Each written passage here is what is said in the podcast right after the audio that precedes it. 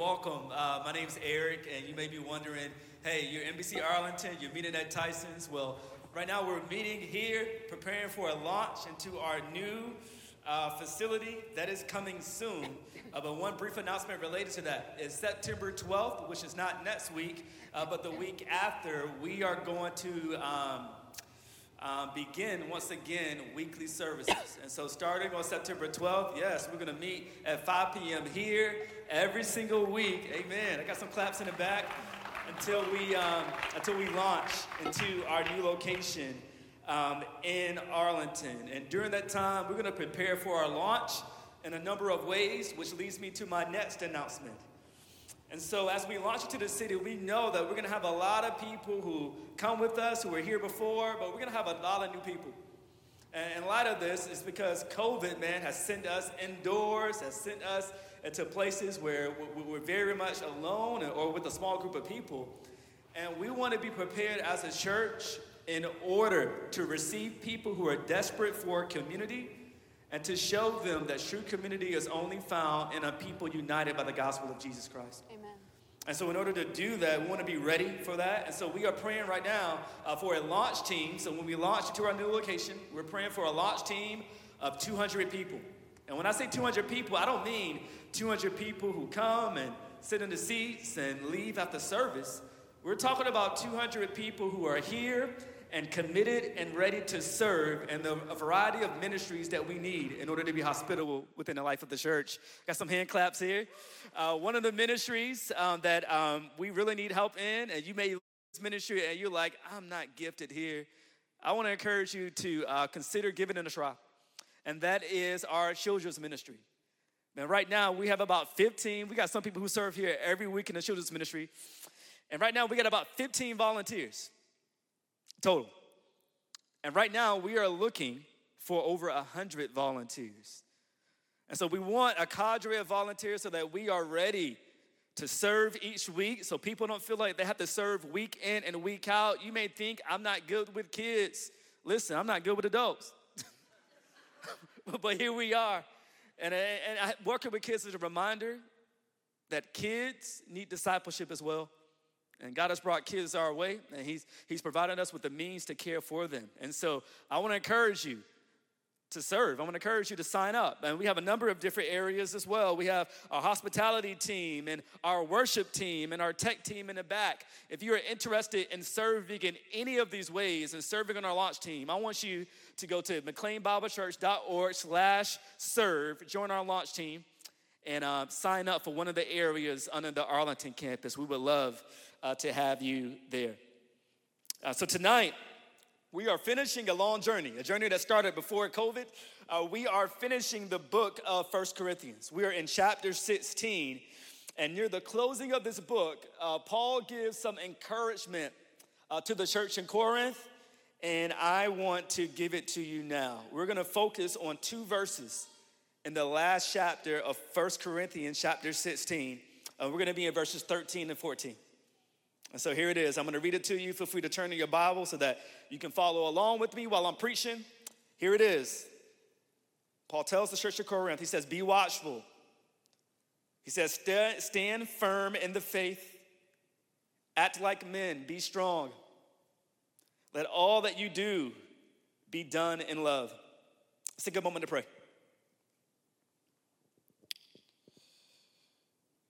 Father, how we need you. We kid ourselves in thinking that we can do anything of eternal value outside of your help. There's nothing that happened to us and nothing that we have done that has not happened apart from your sovereign care. Will you remind us of that? Will you remind us of the fact that the fact that we are living and breathing right now is because of the word of your power, and the very fact that many of us can call ourselves sons and daughters of yours is because you breathe life into us through the gospel of Jesus Christ and the power of the Holy Spirit. We can't do anything without you, so teach us to abide in you. Father, we need your word right now. Many of us don't feel like we need it. Many of us feel like we can go along well in life without being among the company of saints, without being in your word each and every single day. But oh, how we need you. Will you make us aware of our need today? May we hear you clearly, and may we be empowered to follow you in this world. We need you. I pray these things in the name of Jesus. If you agree, say amen, amen. Hey guys, in my teenage years, one of my favorite shows uh, was uh, The Cosby Show. Um, and there's been so much controversy about the patriarch uh, Bill Cosby of that show. But when I was a teenager, I loved that show, and let me tell you why. Uh, that show put in me a deep sense of longing. See, that show was set in uh, Chicago, I believe. The, the show chronicled a black middle-class family in which uh, the dad was a doctor, the mom was a lawyer, and they had plenty of time to be at home and dispense uh, motherly and fatherly advice to their children. I didn't realize how unrealistic that show was. Uh, I just I just knew in the depths of my soul that I, I longed for that. Seemed like each of the kids within that show felt like they were loved and valued in, in, in unique ways. And that was a time in my life in which um, I was living with my mom. My, my dad wasn't in the picture at the moment. Mom was working hard to provide for my brother and me, working her tail off. She was working so hard, dog tired when she got home. Dad's not around, and I'm looking at the T V at this family, and I'm thinking that's the family that I want. Didn't know how unrealistic it was, but I knew that the lives of the people on the screen in front of me created a deep sense of longing within me. I saw a family that looked different than mine, and I wanted that so badly. I say all of that to say is right now we are finishing the book of First Corinthians. God in this book sent Paul, saved Paul, and sent Paul to an affluent and crazy town called Corinth in order to preach the gospel. The people believed the gospel. And the church, also known as the family of God, was born.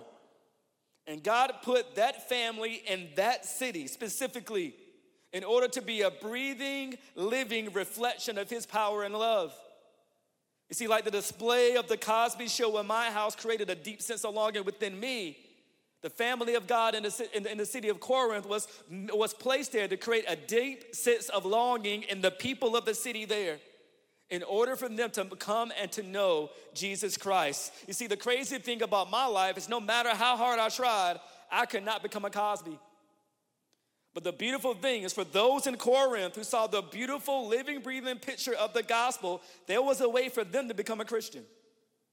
You see, anyone who repents of their sin and trusts in Jesus for their salvation can be a part of his family. However, when it came to presenting this beautiful picture of the gospel through word and deed in the church of Corinth, the church of Corinth, when it, when it came time to give them a grade, they were not doing well. You see, Jesus had called them to live differently because Jesus is Lord. However, they were still in the city of Corinth. And listen, Corinth was not Mayberry.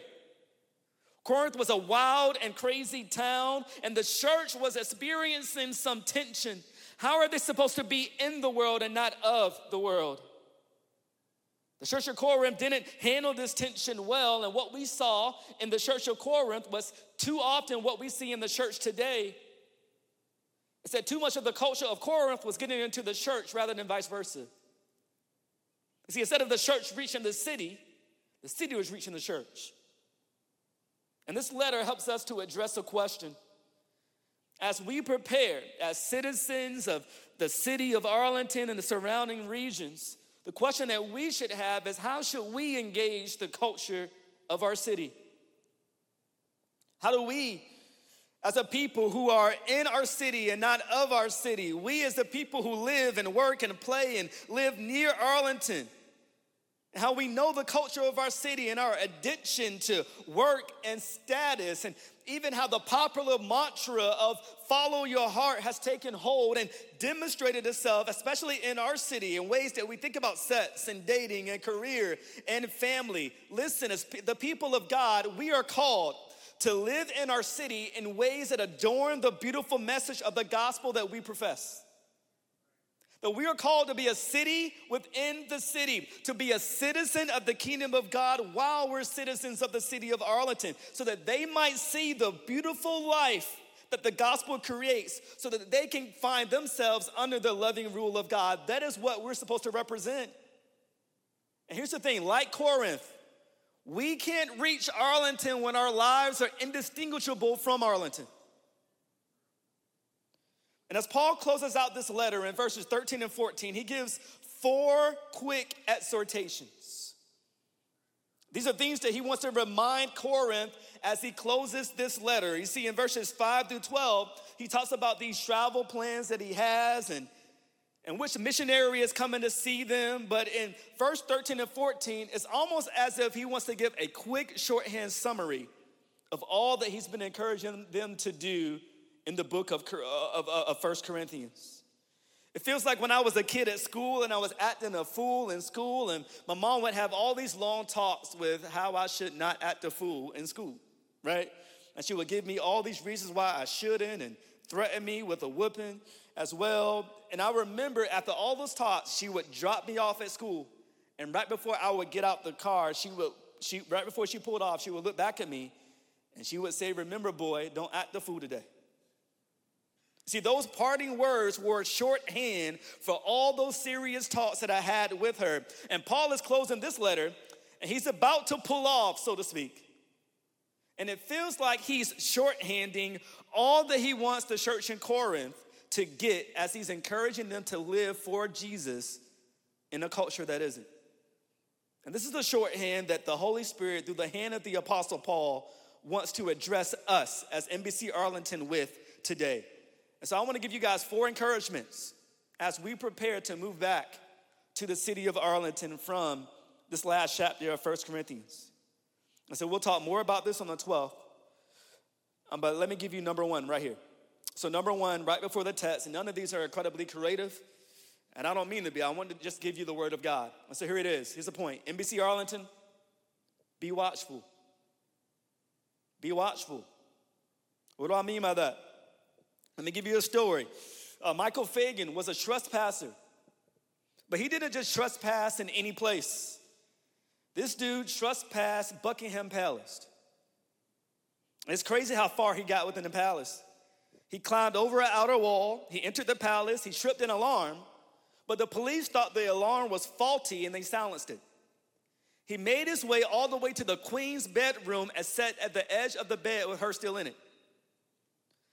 See, what's so interesting about that story, with all the appearances of Buckingham Palace, I actually went there before. It's huge. It has large walls. That actually meant nothing in the scheme of things with Michael Fagan because people in it weren't watchful.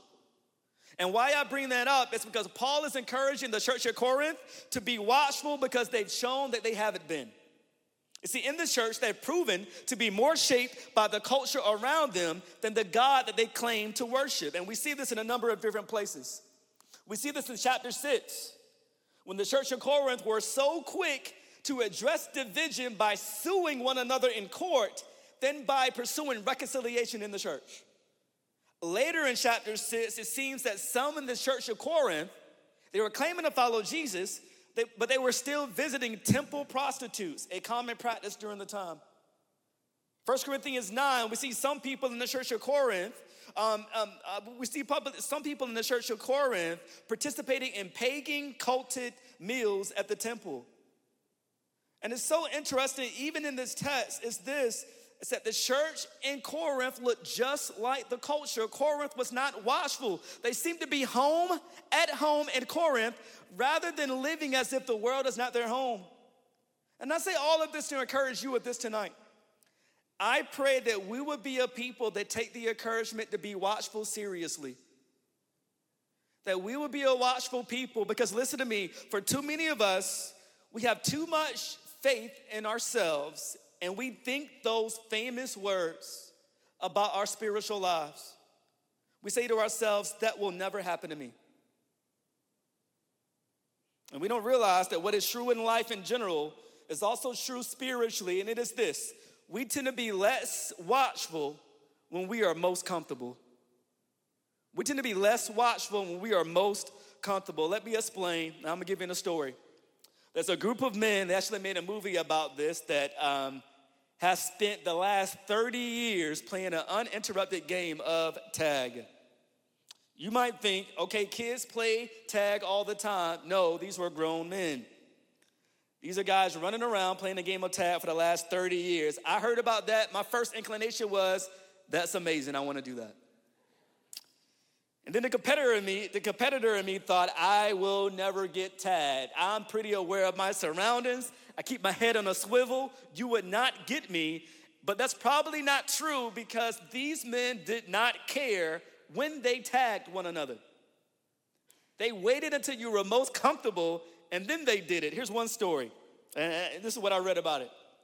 Mike Koneski, one of the guys, waited until two a.m. and broke into the home where two other players lived. He did so by sneaking through the garage and finding an unlocked house door. He burst into Brian Dennehy's bedroom and quickly switched on the light. Brian's girlfriend, now wife, yelled, "Run!" But there was nowhere for Brian to run. In seconds, he was it. So here's the thing. Brian realized something that is true about life in general, even in our spiritual lives. We are less watchful when we are most comfortable. For so many of us, man, we've grown so comfortable with life in our world here today that we are no longer on guard. And Paul is saying here to stay alert, to stay awake. He's, he's parroting even the words of Jesus in Matthew twenty-six when he's describing temptation. And he says, watch and pray so that you will not fall into temptation. The spirit is willing, but the flesh is weak. We need to be on guard here. But let me alleviate, I help address some of your concerns. For many of us, we think that phrase, to be on guard and to be watchful, for many of us, and we say, well, that phrase seems so nineteen fifties poly, polyester suit wearing, fundamentalist pastor speak. And when we hear it, we feel as if the person that is saying it is pretty much telling us to avoid all aspects of culture. To reject all culture and to, to, to run into our rooms and, and to hide from anything out there. But let me hear you today. When Paul says to be watchful, he's not saying that. God has given us as believers breath and life in this moment to display the kingdom of God in this world. And for people to do good works and for other people to glorify their Father in heaven, we must do these things in culture, in public. But here's the issue. Many of us go to our extremes here. While, while we reject this mantra that we need to be apart from the culture, for many of us, we actually fall off the other side of the cliff. And what we do from culture, instead of rejecting everything, we uncritically receive everything. We fail to take seriously that what we are capable of in even just one unguarded moment. Guys, one unguarded moment can ruin relationships, ruin marriages, can hurt our witness, or even cause us to drift away. And Paul says in this text and in others, he says, take heed, be watchful, take heed, lest ye fall. And hear me clearly. Paul doesn't say be watchful because he wants the church's posture towards the city to be one of suspicion. See, Jesus is not calling us simply to look at the culture and have our arms crossed. He's telling us to be watchful because he wants the church's posture towards the world to be one of love. And hear me today, love is watchful. Love is watchful. Love is watchful. The love of God is watchful because nothing, we want nothing to come in and to snatch our affections away from the God that we serve. And the one of the most loving things that we can do for the people of our city is to live in beautiful ways that adorn the gospel. Why is that? Because one of the worst things that we can do for our neighbor is to have a public life that doesn't match our public profession of faith. But let me do this, guys. I spent so long at this point. Let's keep moving, and this relates to that. So N B C Arlington, we need to be watchful, but here's another one. N B C Arlington, as we move back to the city, we need to stand firm in our faith. We need to stand firm in my faith. That's what the next phrase says. Stand firm in the faith. This is in the present tense. And what he's saying is that in this moment, and the next moment, and the next moment, stand firm in the faith. Hold tightly to the gospel with all the things that are swirling around in the culture, with all the beliefs that that, was, that, that, that can lead you astray and all the enticing things that would take you away from your first love. Stay firm. And he says early in, in light of people, he says earlier in light of the people denying the resurrection in, in, in, in, in First Corinthians fifteen, something similar. He says, be steadfast, immovable, always abounding in the work of the Lord, knowing that your labor is not in vain. You see, here's the thing. That statement, stand firm in your faith, is something that can be spoken to us as well today. Why do I say that? Because right now in our culture, we are living during a time in which deconstruction stories are incredibly popular. And if you hear that word deconstruction and you don't exactly know like how to define that term, I, I'm gonna give you how one author puts it, and I think I think she's right. And we can put it on the screen. She says, Uh, deconstruction is a process of systematically dissecting and often rejecting the beliefs you grew up with. Sometimes the Christian will deconstruct all the way to atheism. Some remain there, but others experience a reconstruction. But the type of faith they end up embracing almost never resembles the Christianity they formerly knew. And let me tell you guys really quick, some of this is healthy. Like I know I grew up in a church in which, for a variety of reasons, uh, I grew up believing that the consumption of alcohol was unqual- unqualifiably wrong, full stop. And I get why my pastor did it. I, I get why my pastor why my pastor tried to express that, even though it was wrong. He had a history of alcoholism before he came to faith. We lived in a community that was ravaged by alcoholism and ravaged by single fathers, and he was trying to protect his church from that. But growing up, I realized, well, the Bible really doesn't say that, right? That was a that, that, that was a belief I was handed, and, you know, so to speak, deconstructed that belief and came out the other side with something different. Some of that is healthy, but some of it isn't. And we've seen so much of this on social media, and it's been prompted by a host of things. For some, we've seen our spiritual heroes do some horrible things. For some of us, we've seen, um, we've seen, um, people passed down beliefs that were at, at worst unhealthy and at best not exactly right. And the question I want to pose to you today is, what do we do when people who were instrumental in our faith fail us? So when things about Christianity we receive from other people are simply not true, how do we actually do what Paul says here to stand firm in our faith when some of the people that we've leaned on or some of the beliefs that we've stood on proved unhelpful or untrue? And I want to be sensitive because this is a hard season to be in, and I wish I had so much more time than this. And we're gonna, we're actually gonna continue this conversation within our church later. But hear me today.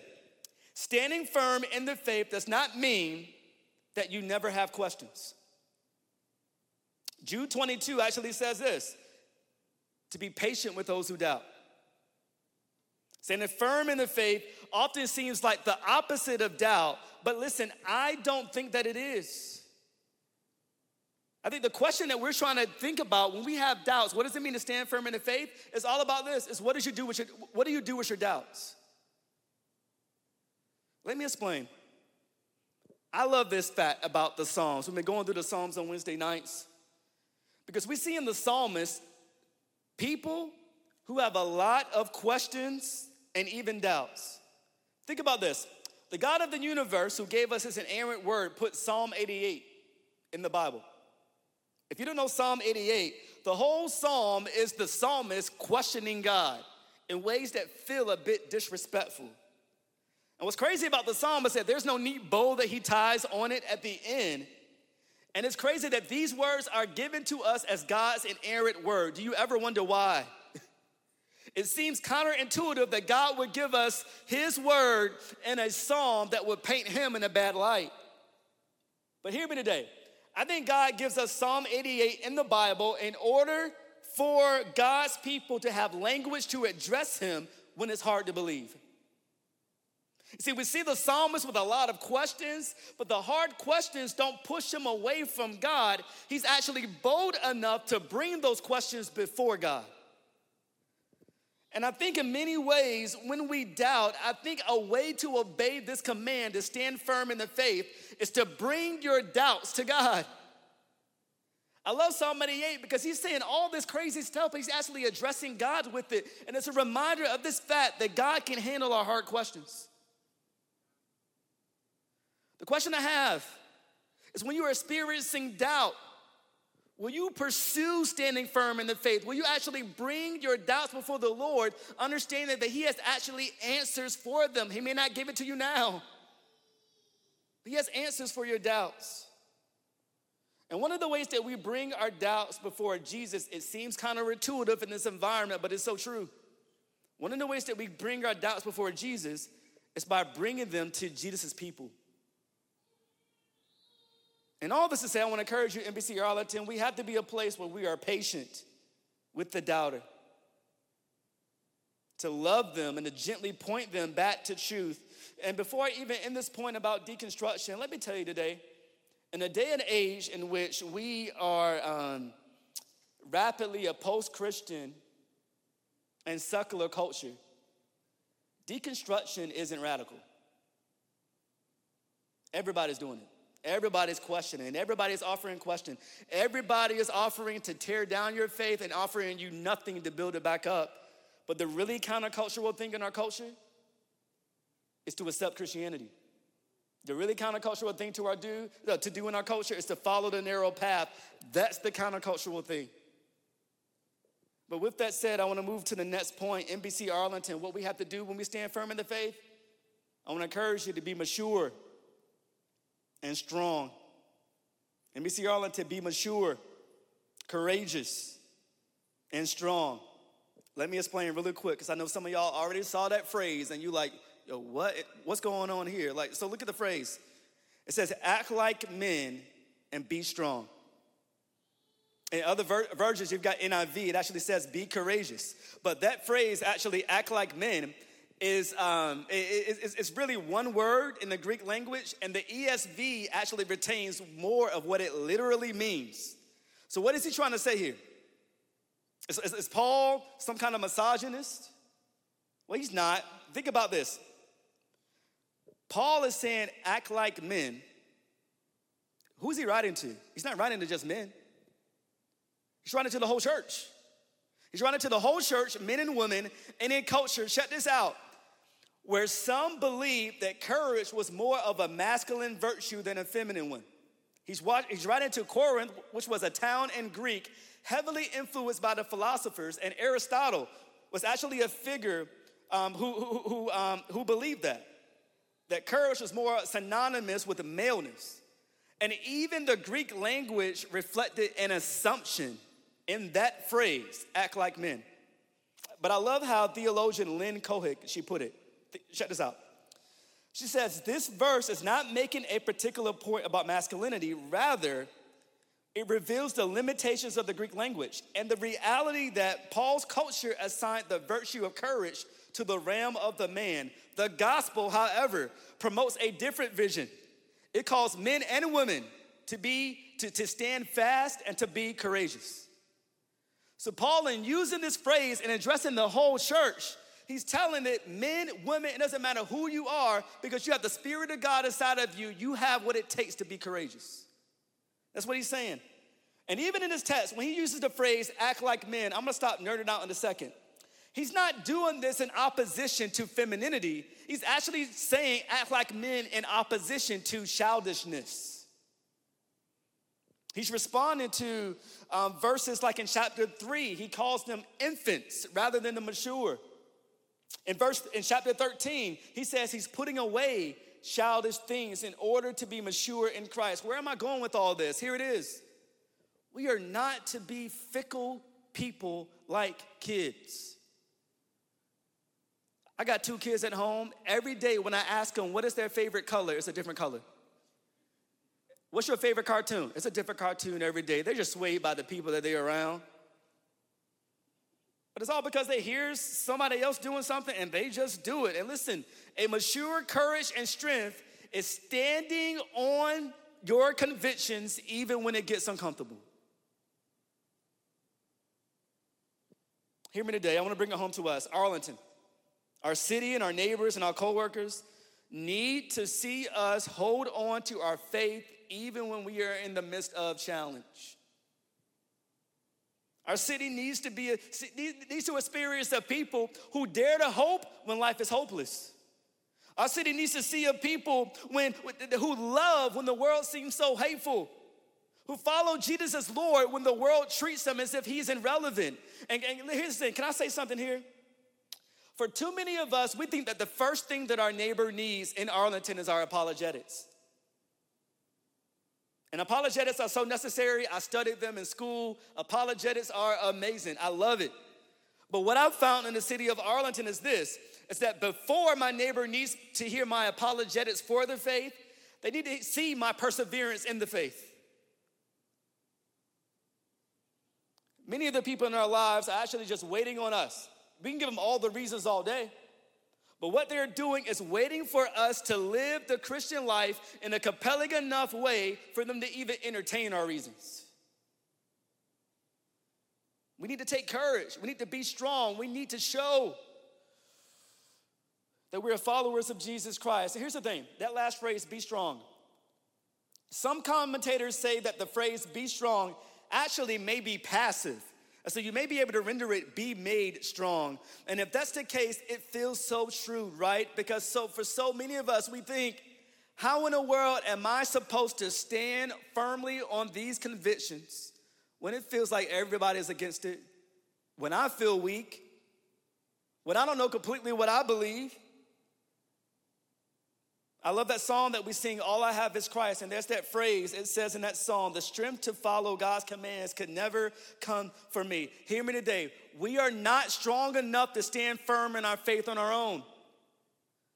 Amy prayed for believers in Afghanistan. Believers in Afghanistan right now are not strong to stand firm in their faith on their own. But the beautiful enough thing in life is that they don't have to be strong enough, because we are Christians today, not because we were strong enough to grab onto God, but because he reached down and he grabbed onto us. We are kept not because our hands are strong, but because we are in the hands of a strong master. I love how Paul puts it at the end of his life. Paul is at a point in his life in Second Timothy that he needs courage. He's done all this work planning all these churches, and he is in a dark jail cell all alone. His friends, even the boys that he went around planning churches with, had deserted him. And I love what he says at the end of Second Timothy. He says, they all deserted me, but what did he say? The Lord stood with me and gave me strength. And my prayer for you, as a people in this city, is that you'll understand that the city needs to see us depend on God. The city needs to see us really display the beautiful and the, go- the beauty of the gospel. God is not calling us to display the beauty of the gospel by us trying to man up and be strong. No, he's calling on us to receive his strength. And I'm praying for you that you will get on your knees and declare to God, God, there is nothing in me that keeps me in the faith and bring others to the faith. I need your strength in order, in order to be out in the world each and every single day. I trust you. And let me tell you today, listen, the reason why so many of us have so little courage and so little resolve to reach the city around us is because we fail to pray prayers of weakness like that. We fail to sit, get down on our knees and simply pray, God, I and myself, I don't know how to reach my coworker. I don't know how to reach my neighbor. God, I don't have it in me. I need your strength. When we pray prayers like that, God is sure to meet our weakness with his strength. He says, my grace is sufficient for you. My power is made perfect in weakness. When we declare weakness, he gives strength. Be courageous, be mature, be strong in him. But last but not least, N B C Arlington, I want to encourage you guys to do something as we move back to the city. It, it seems so simple, but it's not. We need to be a people that love.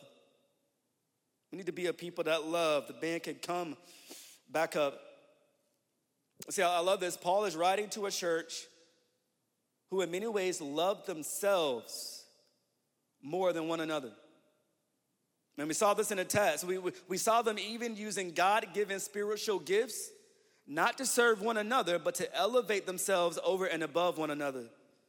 And Paul is saying this, that the motivating impulse that you should have in our world and towards one another is not self, it's love. What is love? He declares it in First Corinthians thirteen. We read it before. He says, love is patient. It said every, everybody in their mom's wedding re- reads this verse. Love is patient. Love is kind. Love does not envy and boast. It's not arrogant or rude. It does not insist on its own way. It is not irritable or resentful. It does not rejoice at wrongdoing, but it rejoices in the truth. Love bears all things, believes all things, hopes all things, endures all things. Let me tell you today, guys, in our city and around our world right now, one of the most countercultural things that you can do is to be a loving people in a world with so much strife and anger. It's one of the most countercultural things that you can do right now. A recent poll, a recent poll said this, that eighty-four percent of Americans say that they are angrier today than a generation ago. Another poll found that Americans were angrier in two thousand eighteen. I don't know about two thousand eighteen, but two thousand eighteen, than any other point in the last decade. And I wonder if this is recent, because in twenty twenty-one, it seems like it has two thousand eighteen beat. And a lot of this, honestly, I'm gonna bring it really home to us as the band comes out. A lot of this is because we are aware of so many things in the world that we can be angry about. And we're all on social media. We get the daily drip of news, and we, we hear crises happening across the world and across the country, and all this stuff happening with COVID and mask and no mask and all these reasons to be mad and angry with one another. And we're inundated with all these things that we can do nothing about but be angry. And for our lives, we need to do something. We need, for many of us, we're more shaped by social media and the news rather than practices that form with us, that, that form us into people who are loving. Y'all don't realize that social media, man, and the news are built to provoke st- extreme emotions within us. And we need to be more shaped by prayer and the word and community. We need to model what it looks like as the people of God in Arlington. How are we gonna be a calm, loving presence in a, in, in a city of outrage? And I love how one uh, theologian put it, and I'll put it on the screen. He says, the real strength of a good soldier of Jesus Christ is simply the steadfast maintenance of a holy calmness,